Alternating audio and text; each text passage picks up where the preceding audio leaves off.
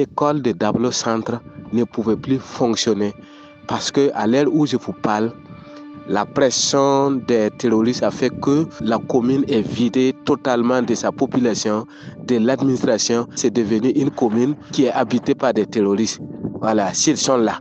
Parce que personne, ni même notre armée ne peut faire incursion actuellement.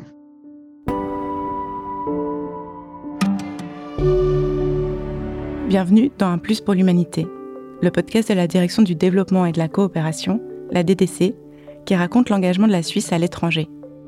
Je suis Laure Gabu et dans cet épisode, nous abordons le thème de l'éducation dans des contextes d'urgence humanitaire. Et ce, alors que la Suisse est l'état hôte de la première conférence de haut niveau sur le financement d'Education Cannot Wait en février 2023 à Genève. Aujourd'hui, nous nous rendons au Burkina Faso, où la Suisse soutient financièrement les efforts de la coopération internationale, et particulièrement de l'UNICEF, au sein d'un projet d'école résiliente, également appelé Safe School. Nous en discutons avec trois invités. Corinne Durio, responsable du programme Éducation en situation d'urgence à la centrale de la DDC à Berne. Compaoré Pamoussa, ancien enseignant devenu planificateur de l'éducation au sein de l'État burkinabé qui a ensuite rejoint la coopération suisse en 2017 comme chargé de programme éducation dans son bureau à Ouagadougou. Ancien directeur d'école, ayant dû fuir son village et aujourd'hui installé dans la commune de Kaya, où il a œuvré pour la réouverture d'une école.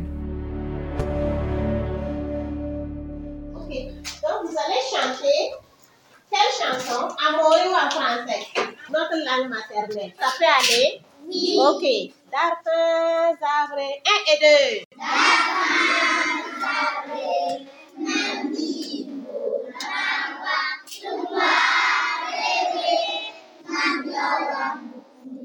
Aujourd'hui, à l'échelle mondiale, on estime que 222 millions d'enfants n'ont pas accès à l'éducation ou seulement un accès limité en raison de conflits armés, de déplacements forcés, de catastrophes naturelles ou d'autres crises.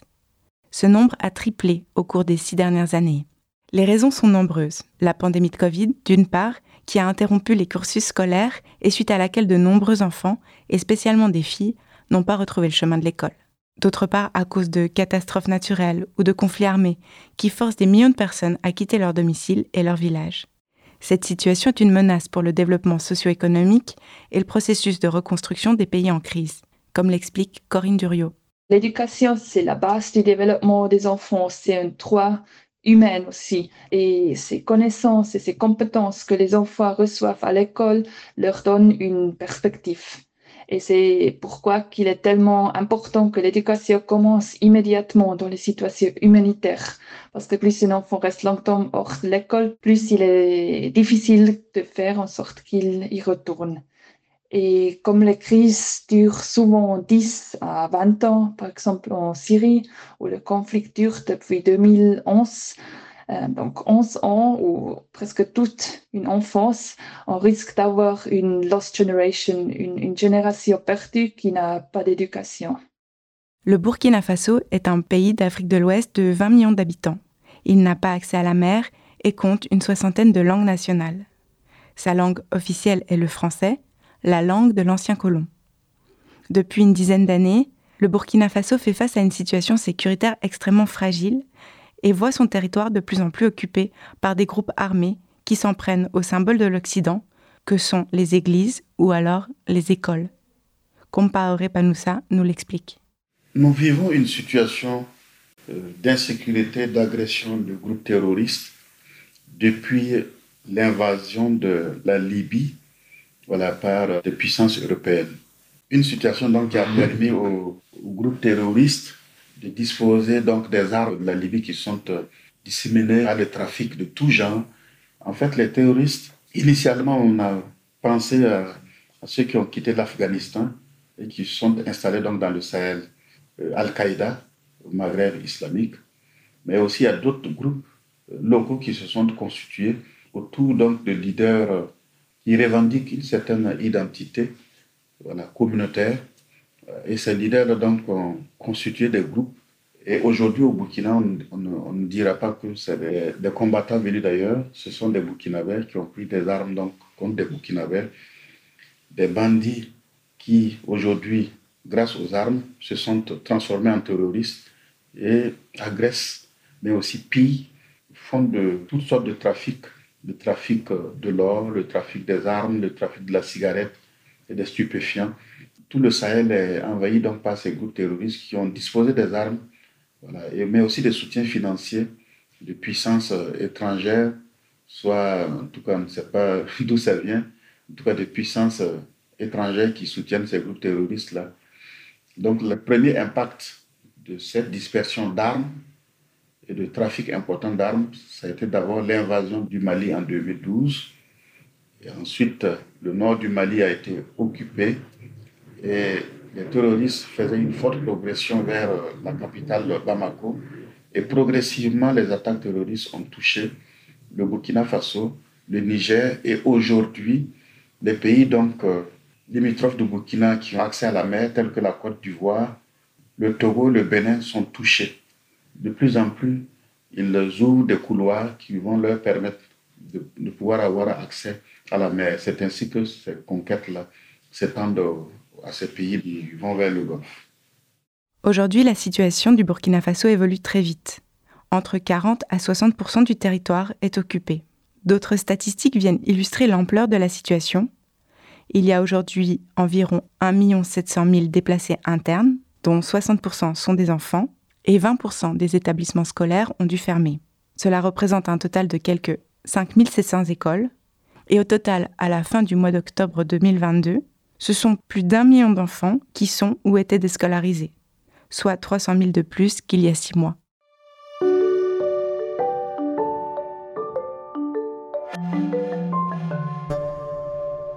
En 2016, Nebinga Savadogo a repris la direction d'une école dans la commune rurale de Dablo, dans la région du centre-nord. L'établissement a accueilli 522 élèves, répartis dans 9 classes et donnés par 11 professeurs. Au fil des mois, la peur des attaques est montée et la menace s'est faite de plus en plus présente, jusqu'à ce qu'elle devienne réalité le 12 mai 2019. Revenir sur les événements, alors ce n'est pas simple à chaque fois qu'on revient sur ces événements, ça, intrigue, ça touche. Ça me fait vivre ce film horrible parce que c'était pas simple. Alors, j'imagine toujours, comme si c'était hier, au cours de 2000, l'année scolaire 2017-18, les événements, l'insécurité a commencé à prendre le pas. On était menacé on ne pouvait pas circuler comme il se devait parce que euh, la première cible, c'était nous les enseignants. Alors, il faut le rappeler que eh, les terroristes ou disons les djihadistes, ils interdisaient formellement l'enseignement du français dans les écoles classiques, dans les écoles publiques. Alors donc, euh, quand ils arrivaient dans une localité, c'est l'école, euh, ils cherchent pour interdire d'abord l'enseignement du français. Donc ça s'est passé d'abord autour des écoles des communes voisines qui relèvent du Sahel, c'était pas Dablo, mais et la menace était très persistante que nous savions aussi qu'on était exposé parce que nous enseignons le français, nous enseignons en tout cas la langue de l'administration publique qui est le français, alors que ils ne voulaient pas qu'on enseigne le français. Ils veulent qu'on enseigne l'arabe. C'était un dimanche. Les terroristes sont rentrés dans la commune de Dablo et ils sont allés à l'église catholique où ils ont tué le prêtre qui célébrait la messe, plus cinq autres fidèles. L'école était à environ 200 mètres de cette église. Donc, euh, comprenez par là que nous étions tous exposés. Et si nous étions restés à l'école, vous allez dire, c'est un dimanche, et en ce moment, quand on a appris l'alerte, il a fallu que nous fuyions. Et c'est notre fuite qui nous a permis, en tout cas, d'être toujours vivants pour témoigner. C'était pas simple. Dieu merci, on est toujours en vie. Mais l'école de Dablo Centre ne pouvait plus fonctionner parce que à l'heure où je vous parle, il n'y a personne. Toute la commune qui comptait au moins 20 000 à 20 000 personnes, il n'y a personne actuellement parce que la pression des terroristes a fait que la commune est vidée totalement de sa population, de l'administration. C'est devenu une commune qui est habitée par des terroristes. voilà, s'ils sont là. Parce que personne, ni même notre armée ne peut faire incursion actuellement. Reconquérir le territoire occupé est la promesse d'Ibrahim Traoré, le capitaine militaire de 34 ans qui a pris le pouvoir au Burkina Faso cette année, en octobre 2022, par un coup d'État, le deuxième en huit mois. Le militaire a constitué un gouvernement de transition et a appelé à une guerre contre le terrorisme. Il a commencé à mobiliser des troupes et à nommer un nouveau gouvernement de transition jusqu'à juillet 2024. Dans les crises comme celle que traverse le Burkina Faso, l'éducation a une fonction extrêmement importante de protection immédiate et salvatrice. C'est ce que nous rappelle Corinne Duriot. Dans cette crise, c'est justement toutes les structures qui normalement protègent les enfants s'effondrent. Donc, par exemple, il n'y a plus la structure de la famille qui les soutient parce que parfois les enfants sont justement séparés de leur famille. Et ces enfants, ils ont besoin d'un endroit où ils peuvent aller à l'école, où ils peuvent se sentir en sécurité. Quand ils sont à l'école, ils sont aussi dans un environnement plus protégé que quand ils courent dans la rue. Il est donc moins probable qu'ils sont recrutés par des groupes armés. Ils sont aussi moins exposés de l'exploitation, de la violence sexuelle ou du mariage précoce. De plus, ils peuvent obtenir des informations, par exemple, sur les risques liés aux mines, mais aussi sur l'hygiène, euh, par exemple en rapport avec le Covid. Ainsi, en 2007, lorsque les écoles du centre-nord du Burkina Faso et du Sahel ont commencé à fermer tour à tour, l'UNICEF, le Fonds des Nations Unies pour l'enfance, a approché le ministère de l'Éducation pour lui proposer des actions d'urgence déjà déployées au Sierra Leone et au Liberia. Un premier projet pilote d'école résiliente financé notamment par la Suisse et appelé Safe School, a ainsi été mis en place. Panoussa Compaoré y a participé. Le projet École résiliente avec l'approche Safe School. Safe School, ça veut dire euh, environnement sûr et protecteur donc pour les, les élèves et les enseignants, a été donc euh, mise en œuvre sur le terrain. Une approche qui permet aux, aux élèves et enseignants de préparer des plans de réponse, c'est-à-dire des plans qui permettent à l'école de savoir comment réagir face à un coup de feu qui, qui retentit dans l'école ou à côté de l'école, ou en tout cas une menace qui se présente, comment se comporter, comment se protéger, comment euh, quitter les lieux voilà, sans se faire en tout cas toucher. Ça, c'est d'un. Et deuxièmement, il a été proposé d'autres, euh, la mise en place d'espaces temporaires d'apprentissage avec des tentes, en tout cas, euh, pour permettre aux enseignants, puisqu'ils ont quitté les lieux, se sont retrouvés dans des environnements plus sûrs, dans les zones urbaines. Il fallait donc renforcer donc les capacités d'accueil de ces zones urbaines-là, en réfectionnant des bâtiments, en mettant en place des tentes, des espaces temporaires d'apprentissage, donc au profit de ces élèves déplacés. Après les attaques contre son village, Nebinga Savadogo s'est installé dans le chef-lieu de la province, la commune de Kaya, situé à 100 km de la capitale Ouagadougou. Il y a retrouvé plusieurs de ses élèves et a décidé de continuer sa mission d'enseignement. Moi, je me suis retrouvé au secteur numéro 4 de Kaya et il y a beaucoup de mes élèves qui se sont retrouvés dans ce même secteur avec leurs parents. Et lorsque je les ai vus, alors j'avais les larmes aux yeux parce que quand j'imagine que c'est nous qui étions dans une école, on les éduquait, on les enseignait. Et voilà maintenant que ce sont ils sont devenus des mendiants, des enfants qui ne peuvent plus fréquenter l'école. Alors, donc tout de suite, moi, ça m'a beaucoup mis mal à l'aise et je me suis, je me suis dit, qu'est-ce que moi, Nebinga, en tant que directeur d'école, qu'est-ce que je peux faire pour continuer l'éducation de ces enfants, non pas seulement les enfants de la commune de Dablo, mais tous les enfants qui ont quitté les autres communes parce que ce n'était pas la seule commune de Dablo qui était menacée et qui est délocalisée. Alors, donc, on avait des enfants et c'est là que moi, personnellement, j'ai fait le porte-à-porte -porte pour recenser les élèves déplacés internes, puisque c'est comme ça on les appelle, les élèves déplacés internes, qui sont venus de différentes communes, y compris la commune de Dablo, et que j'ai vu un particulier qui avait construit une école à trois classes, mais qui n'était pas fonctionnelle. Et moi, je suis allé voir ce particulier-là pour lui dire que s'il nous donnait l'école gratuitement, moi, j'allais trouver des enseignants allaient trouver des élèves et qu'on allait continuer l'éducation de ces enfants déplacés, ça serait vraiment une œuvre formidable. Et effectivement, le propriétaire du bâtiment à trois classes m'a donné gratuitement l'établissement et moi j'ai trouvé des enseignantes volontaires. Ni été eh, cet engagement ou ce plaidoyer, beaucoup d'élèves allaient se retrouver dans la rue. Et moi j'ai toujours dit que l'arme du soldat combat les terroristes, mais la plume de l'éducateur ou la craie de l'éducateur combat le terrorisme. Et nous, nous combattons le terrorisme dans ces pépinières. Donc voilà ma conviction. Le directeur a appelé son école la Miséricorde. Elle a ouvert en 2020 et accueille aujourd'hui plus de 200 enfants déplacés. Nebinga Savadogo a œuvré pour la faire reconnaître officiellement. L'établissement a bénéficié du soutien de l'UNICEF à travers un partenariat avec l'État et de matériel comme 214 tables basses, des tableaux, des chevalets, mais aussi des tentes en attendant la construction de nouvelles salles. Panusa Compaore. Les groupes terroristes, ils se bâtissent, ils se construisent autour de l'ignorance de l'analphabétisme. Ils arrivent à enrôler facilement des gens qui ne comprennent pas. Donc on s'est dit, l'école doit être le tremplin par lequel on peut arriver à éradiquer, ou en tout cas progressivement à éradiquer ce terrorisme.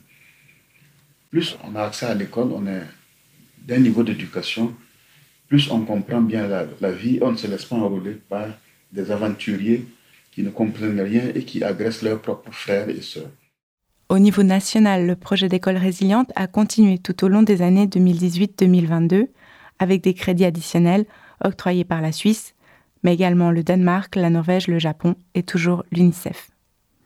Il s'articule autour de plusieurs volets, la formation et la sensibilisation en cas d'attaque, la prise en charge psychologique des enseignants, l'éducation par la radio, le renforcement des centres éducatifs et la distribution de matériel Premièrement, c'est le, renforcement donc, de, la, résilience par l'approche Safe School dont je vous, je vous ai parlé.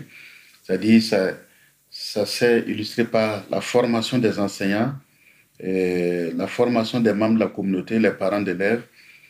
Comment est-ce que l'école est capacitée pour faire face à toute menace, tout coup de feu, comment se comporter, comment s'abriter, comment se retirer sans se faire toucher, etc. Donc ça, c'est la première composante. La deuxième composante, c'est la prise en charge psychosociale des acteurs, des enseignants, mais aussi d'autres acteurs de l'éducation. Des élèves ont été agressés et ont subi donc des traumatismes. Donc il s'agit donc de faire une prise en charge psychosociale des acteurs selon les cas. Lorsque c'est des cas pas très graves, avec des, activités ludiques, des divertissements et, des jeux, alors on peut arriver donc à récupérer l'élève ou l'enseignant qui a subi un traumatisme. Et les cas graves sont référés à des psychologues qui font une sorte de prise en charge. Donc, euh, voilà. Pour ces psychologues, ça, c'est vraiment les spécialistes. Mais il y a des relais communautaires qui ont été formés. Et il y a 930 relais communautaires qui étaient initialement prévus. Et à la fin du projet, on a formé donc 1297 relais communautaires, c'est-à-dire c'est des gens qui ont été formés comment soutenir d'autres qui ont vécu des traumatismes.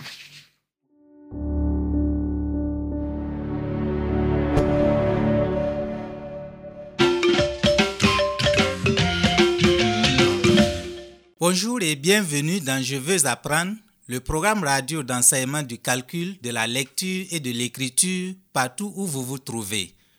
Pendant les mois à venir, Je veux apprendre diffusera 72 leçons de calcul pour les classes du CM1 à la 6e. Donc ça veut dire que mon grand frère aussi peut participer? Tout à fait. N'hésitez pas à encourager vos amis, vos frères et sœurs et vos parents ou tuteurs à participer.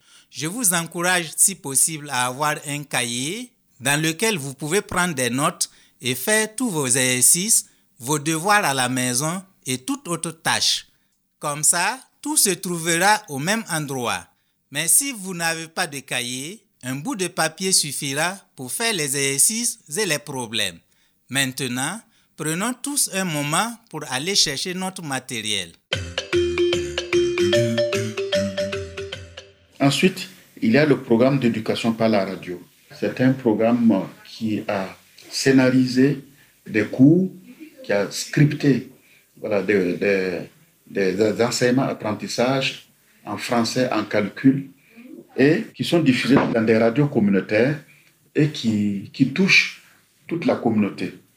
Et ces émissions sont faites de telle sorte qu'elles ne remplacent pas l'école, mais elles permettent au moins à l'enfant de pouvoir toujours avoir un contact avec des contenus éducatifs, mais aussi des contenus à la vie sociale tels que l'éducation à la paix, à la citoyenneté, les questions de la santé, de la reproduction, etc. Il y a des clubs d'écoute qui sont constitués autour euh, d'animateurs voilà, qui regroupent les enfants. Et la radio donc est au centre de, la, de l'espace. Ça peut être sous un arbre, ça peut être dans une salle de classe, ça peut être sous un hangar. Et les élèves, ils écoutent et ils répondent aux questions. Donc voilà comment donc ça se passe. Ensuite, il y a eu un autre volet, le renforcement des cantines scolaires pour que les enfants aient accès vraiment à une nourriture saine et nutritive puisqu'ils sont déplacés. Donc, euh, c'est des enfants déplacés internes qui ont subi donc toutes sortes de situations. Leurs parents ont tout perdu. Donc, il y a un accès difficile à, l'alimentation. C'est ainsi que le projet École résiliente, à travers donc l'intervention du PAN, a mis à la disposition donc des cantines scolaires la coopération suisse est actuellement en préparation d'un nouveau programme pour l'éducation dans les situations d'urgence au Burkina Faso. Celui-ci s'intitule Équipe éducation de qualité, inclusive, protectrice et équitable, et cela pour la période 2023-2034. La Suisse va également continuer à soutenir un fonds pour l'alphabétisation et l'éducation informelle, ainsi que pour la formation professionnelle des jeunes qui sont en dehors du système scolaire, en leur donnant la possibilité d'apprendre un métier. Elle a également contribué à la numérisation de cours qui fonctionnent sur des tablettes offline qui peuvent être alimentées par des petites plaques solaires. Ce système offre actuellement des apprentissages aux enfants et aux enseignants aux quatre coins du pays. Il est également important pour la Suisse de s'engager sur la scène internationale pour défendre l'éducation en état d'urgence. C'est ce que nous rappelle Corinne Duriot. L'aide humanitaire se concentre traditionnellement sur le besoin de base, notamment la nourriture, l'eau, la santé et les abris. On néglige l'éducation. Euh, dans les situations d'urgence, l'éducation est généralement le premier service interrompu et le dernier qui est repris. Environ 3% du financement humanitaire est alloué à l'éducation, donc c'est très peu. Pour contrer ça, la Suisse s'engage pour l'éducation en situation d'urgence depuis de nombreuses années. En effet, que ce soit sur le terrain ou au niveau international, le pays a toujours été perçu comme un partenaire très fiable, de par sa neutralité et sa crédibilité. En 2021, la Suisse a lancé avec des partenaires le Geneva Global Hub for Education in Emergencies, qui est basé à Genève, comme son nom l'indique. Il s'agit d'une plateforme physique et virtuelle qui rassemble les acteurs directement impliqués dans le secteur de l'éducation, mais aussi des organisations travaillant dans des domaines annexes. Et comme mentionné en introduction, pour répondre au sous-financement de l'éducation en état d'urgence et dans des situations de crise, la Suisse soutient aussi le Fonds des Nations Unies Education Cannot Wait. Avec ce partenaire et d'autres pays, elle organise la première conférence de haut niveau sur son financement en février prochain. Finalement, dès janvier 2023, la Suisse siégera pour deux ans comme membre non permanent au sein du Conseil de sécurité et elle fera de l'éducation en situation d'urgence un des thèmes de son engagement.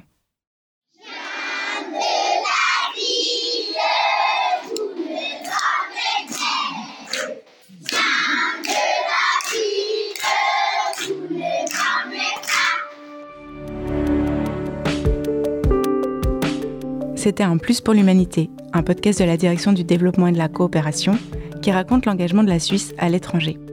Merci à Compaore Panusa pour sa participation et les sons d'ambiance que vous avez entendus. Merci également à Nebinga Savadogo et à Corinne Durio. Je suis Laure Gabu et je vous retrouve dans deux mois pour un nouvel épisode en français dans les coulisses de la conférence Education Cannot Wait à Genève. Si cet épisode vous a plu, n'hésitez pas à le partager avec votre réseau vous pouvez également écouter nos autres épisodes en français et en allemand sur l'engagement de la Suisse dans d'autres pays. À bientôt!